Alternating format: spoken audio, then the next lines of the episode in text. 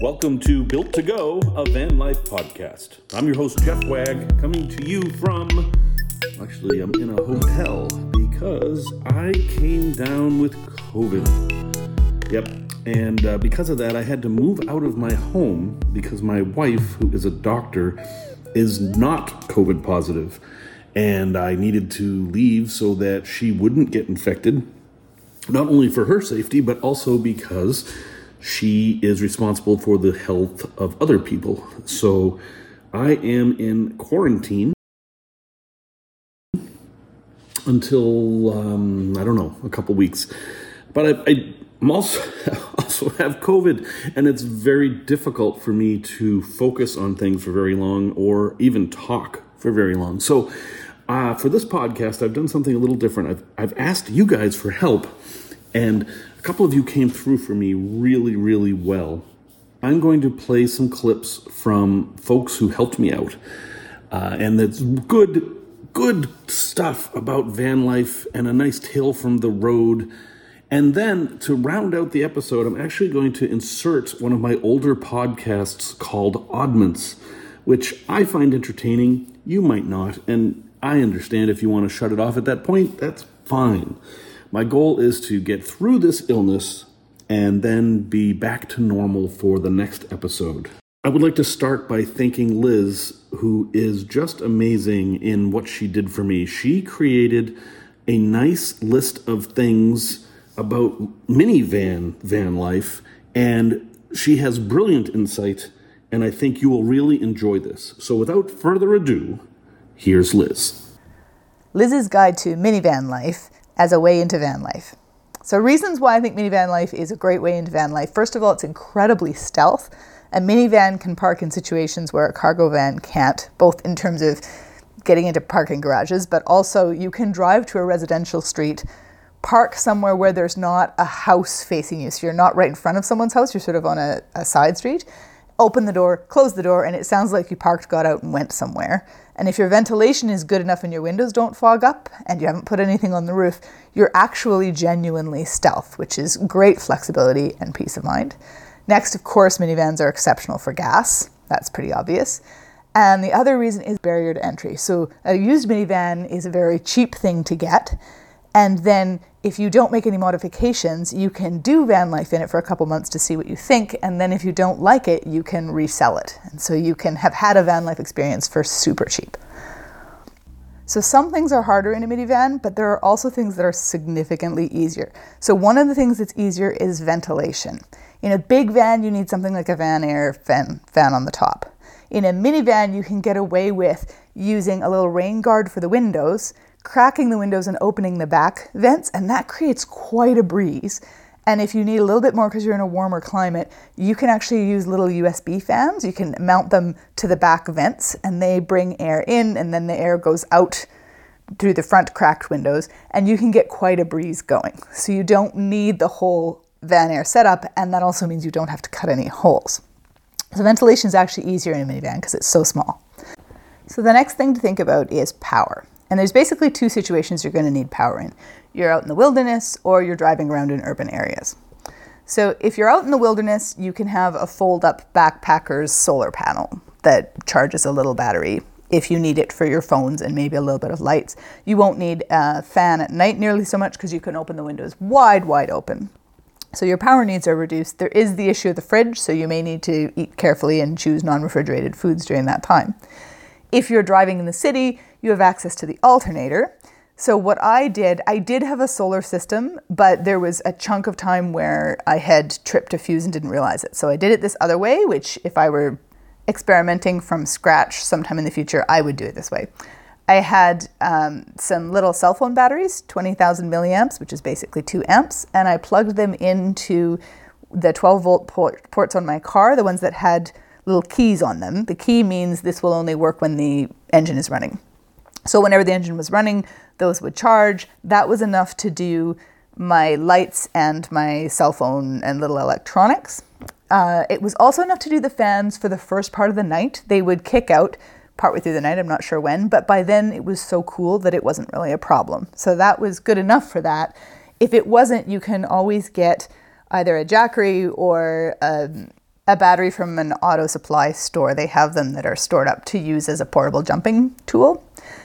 For the fridge, which is the final power suck, the Alpicool that Jeff recommends, that I also recommend, has a setting where you can set it so that it, you can run it off the starter battery, and if the starter battery gets too low, the fridge will shut off. So I didn't have that fridge. It would have been a better choice. If I did, I would have done that, but I would have had also, again, from the auto supply store, a little, they have these batteries that are the size of a paperback book that have little cords on them that would give me peace of mind in case the cutting out didn't work and I did end up with a dead battery. So if I had that sacred backup, totally would have tried that for the fridge. I'm not sure I necessarily would have used a fridge if I had that to do over again because the only real deal breaker that I needed was a little bit of milk, and you could probably do that in a little cooler with some ice. So a fridge really is an optional thing. So, bathroom is the next thing. You probably don't need one. Women can use pee bottles as well as men. You just need a peanut butter jar with a wider top. For solid wastes, I carried like a fold up toilet seat and like a little human kitty litter style bag. I never used it once. There was always bathrooms everywhere. But I'm still glad I carried it. I didn't use my spare tire either, but having it gave me peace of mind. So if I ever got sick or something like that, I had a bathroom option in the van. For cooking, I used a backpacking stove because either, again, I was in the boonies and then I can pull everything out and stick it on a camping table, or I'm in the city. In the city, I use the Road Pro. The Road Pro is magnificent. So you plug it in and it cooks while you're driving. I made rice in it a lot. So you take a little loaf pan, you put twice as much water as you put rice in it, cover it with tinfoil, and it will cook into rice in a little over an hour.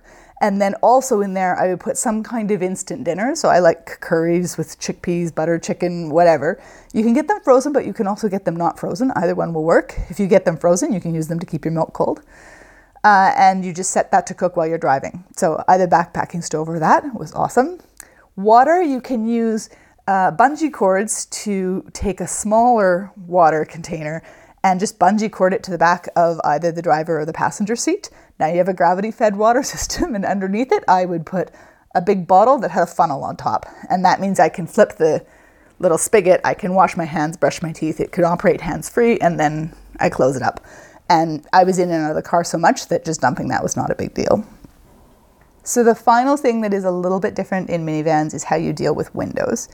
The beginning part is the same as with a regular van. You definitely need Reflectix, which you just cut to the shape of the window. Mostly you just stick it in there and it holds.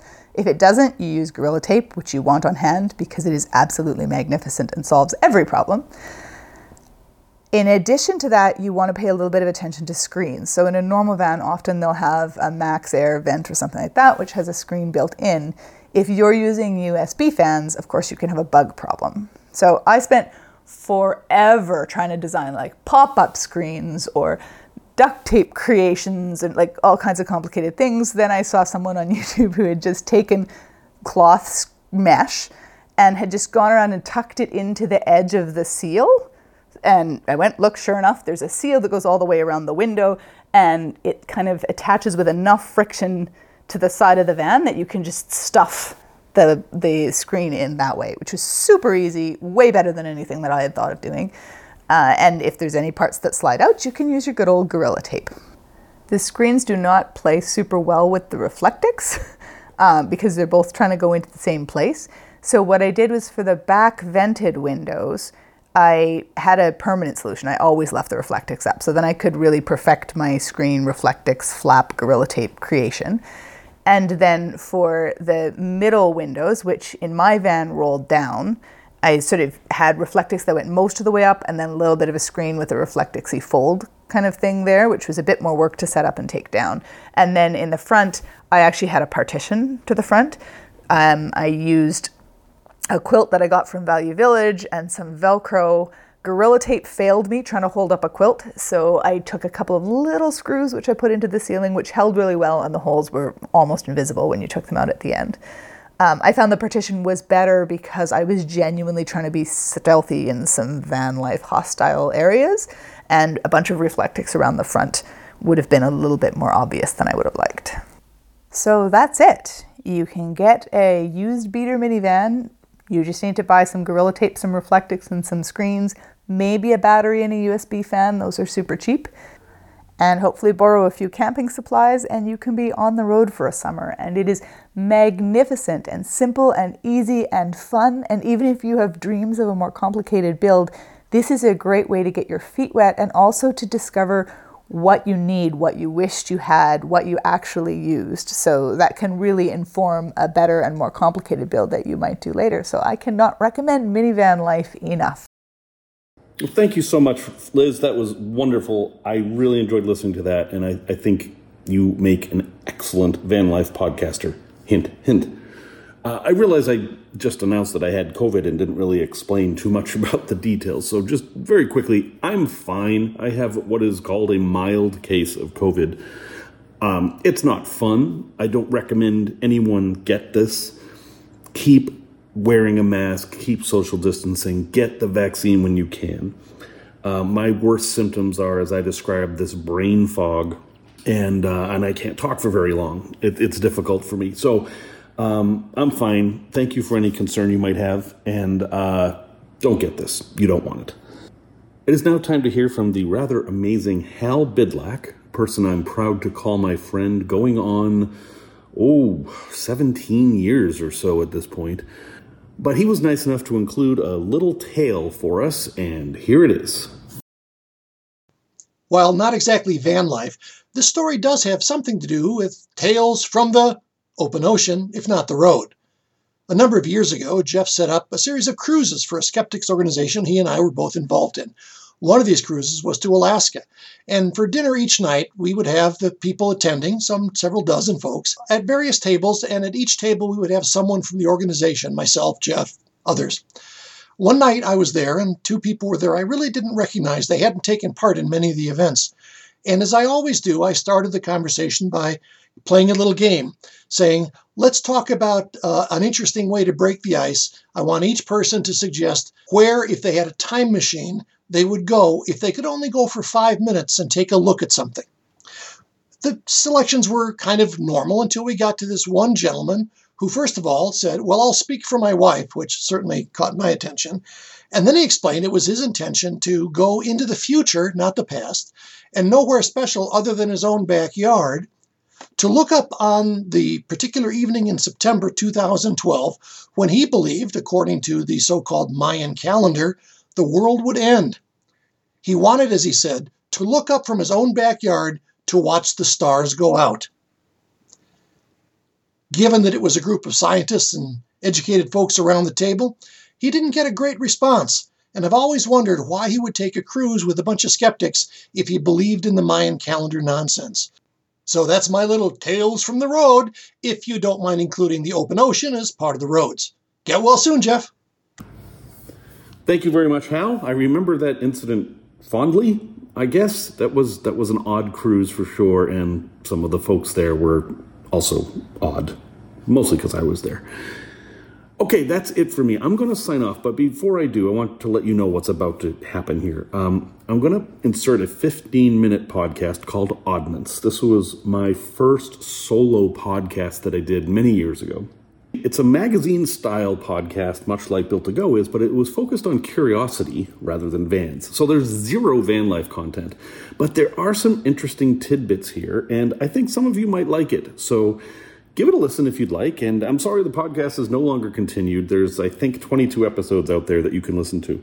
But I had fun making it, and um, I think some of you might have fun listening to it. I hope to be back next week with a more traditional podcast, but if not, I hope to have some more of you help me out once again. Thank you, take care of yourself, and Happy New Year. Welcome to Oddments, the podcast for curious things and curious people. I'm your host, Jeff Wagg, coming to you from the College of Curiosity. This week, some unusual facts about lightning, some problems with Greenland, a mysterious hum on the west coast of the United States, and an overlooked quote from Willy Wonka. Lightning. The sound you're hearing is not lightning, it's thunder. This is a quirk of language where a sound has been removed from the force that creates it.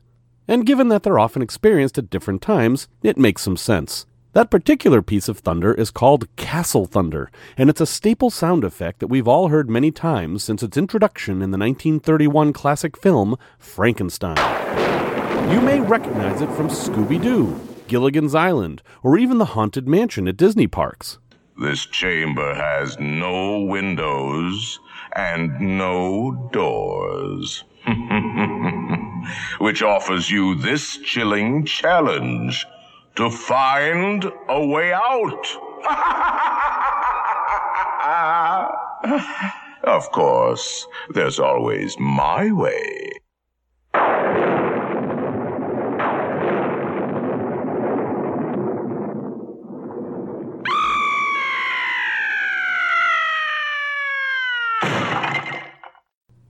Quite often, it's played concurrently with a flash of lightning on the screen. Of course, you'll probably never hear that sound at the same time you're seeing the lightning that created it, unless you're being struck by it. The delay between the sound of thunder and the light from the flash is due to the distance between you and the bolt. If they happen at the same time, you are very close indeed. Summer is coming to North America and Europe, and we'll soon be seeing heat lightning. That's the colloquial term for lightning that you see lighting up clouds in the sky without producing thunder. Of course, we now know that all lightning creates sound when it superheats molecules of air and they collide into each other. What we call heat lightning is simply lightning that's very high and very far away. We're not close enough to hear the thunder that was definitely created. Lightning still has some mysteries, but what it is is well established. It's static electricity caused by friction in the atmosphere.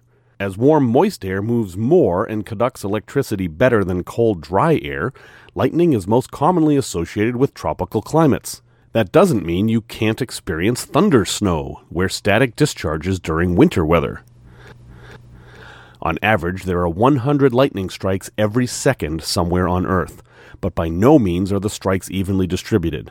In North America, Florida gets most of the abuse, but Kifuka in the Congo gets 158 strikes per square kilometer each year. In Catatumbo in Venezuela, lightning happens with such regularity that it can be used for navigation. For 160 days a year, 20,000 bolts an hour strike a specific spot where moist air hits the mountains. It's like having fireworks all summer long. Lest you think lightning is nothing more than sometimes dangerous lights and noise, it does serve a useful purpose. Each bolt generates a tiny bit of ozone in the troposphere, which is where it needs to be to protect us from the sun's UV rays. If you're able to attend a College of Curiosity table demonstration, we not only generate lightning but also demonstrate a lightning detection device popularized by Benjamin Franklin. We hope to see you there. The problem with Greenland. You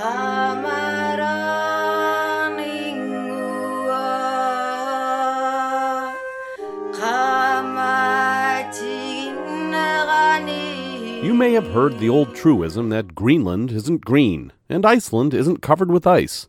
It's actually Iceland that's green, and Greenland is ice covered. And while you can find ice and greenery in both places, this truism is largely true. When you look at its population of only 57,000 people, it's unusual that so many of us know where Greenland is on a map, not to mention having even heard of such a place.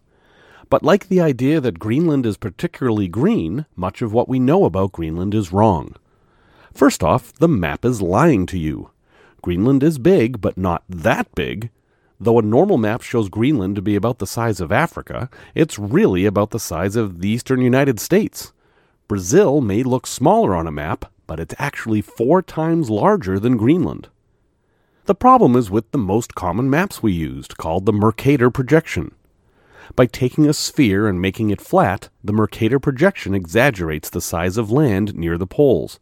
The farther away you are from the equator, the more the exaggeration is. Greenland is quite close to the North Pole, so it has some of the largest distortion.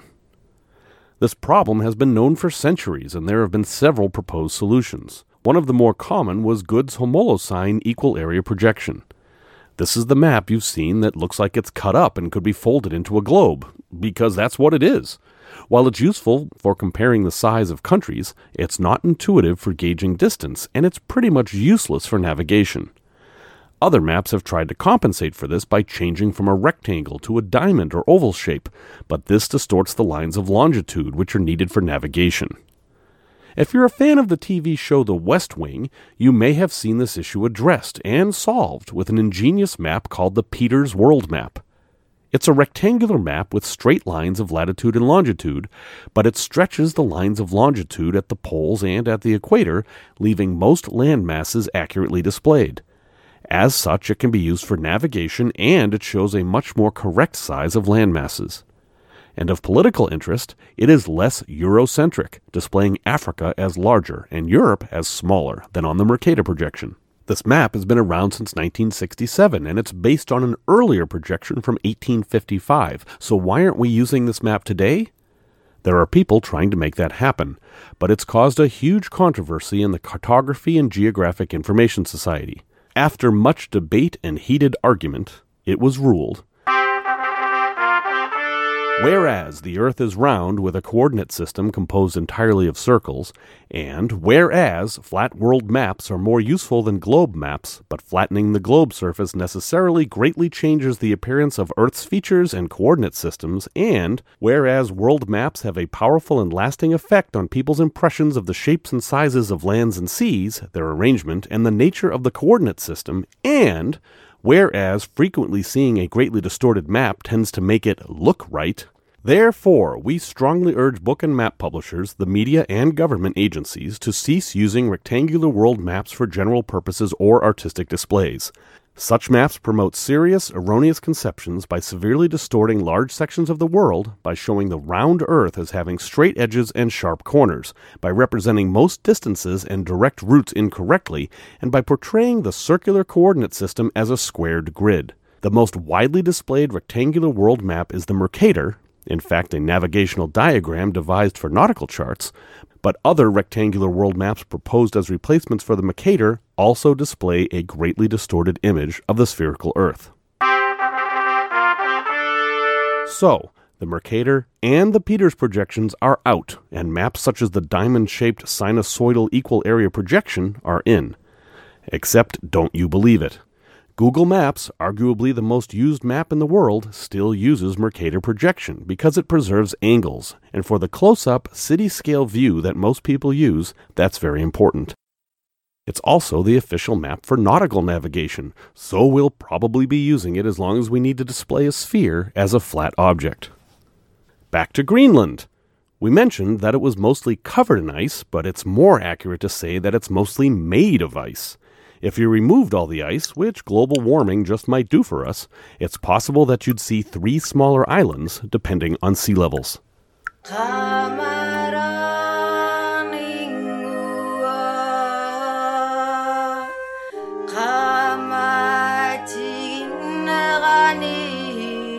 The West Coast Mystery Hum. The sound you are hearing has caused many sleepless nights along the west coast of the United States. In September of 2012, that loud hum was disturbing people in West Seattle, and residents looking for relief pointed fingers in many different directions. Some blamed construction, others blamed a ship offloading operation, and of course, some blamed a secret government project or an off world source.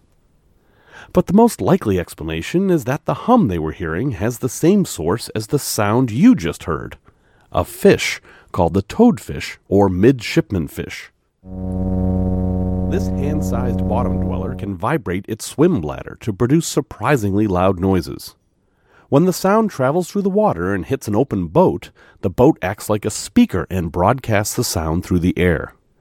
Because of its low tone, it's difficult to pinpoint the source of the sound, and some people claim not to hear it at all, giving those who do hear it the idea that maybe they're going crazy. But they're not. They're just being sung a love song. Yes, that sound means the midshipman fish is ready for love. That's not the only sound they make. If a rival male enters their space, they'll make this sound.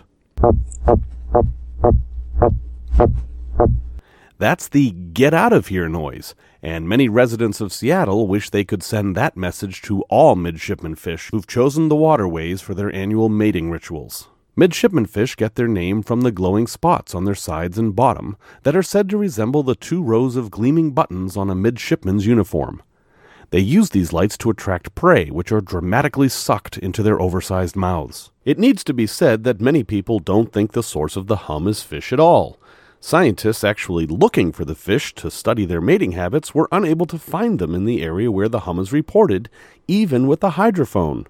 If the sound is caused by the fish, they're doing a good job of hiding. As yet, the only solution to the problem of the annoying hum is to mask the sound with music, a fan, or perhaps the mating sounds of actual midshipmen.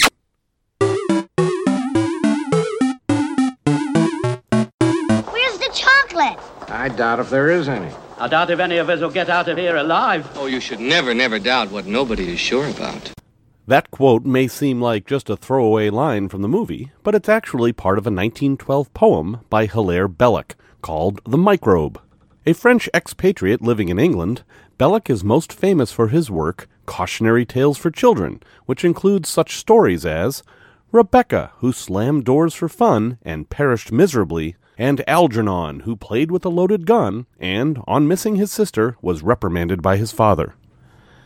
That complete work has been set to music and more recently read in an audiobook by Stephen Fry. None other than Edward Gorey illustrated it, echoing his own work of the Gashlycrumb Tinies. Here is the entire poem which apparently Mr. Wonka was so fond of. The Microbe. The microbe is so very small, you cannot make him out at all, but many sanguine people hope to see him through a microscope. His jointed tongue that lies beneath, a hundred curious rows of teeth, his seven tufted tails with lots of lovely pink and purple spots, on each of which a pattern stands, composed of forty separate bands, his eyebrows of a tender green, all these have never yet been seen. But scientists who ought to know assure us that they must be so. Oh, let us never, never doubt what nobody is sure about. Belloc was a very religious man, and it's quite possible that he was poking fun at the scientific community here for some discoveries that may not have been in line with his beliefs. At any rate, we know that microbes are real, though they have probably never been seen quite as described in this poem.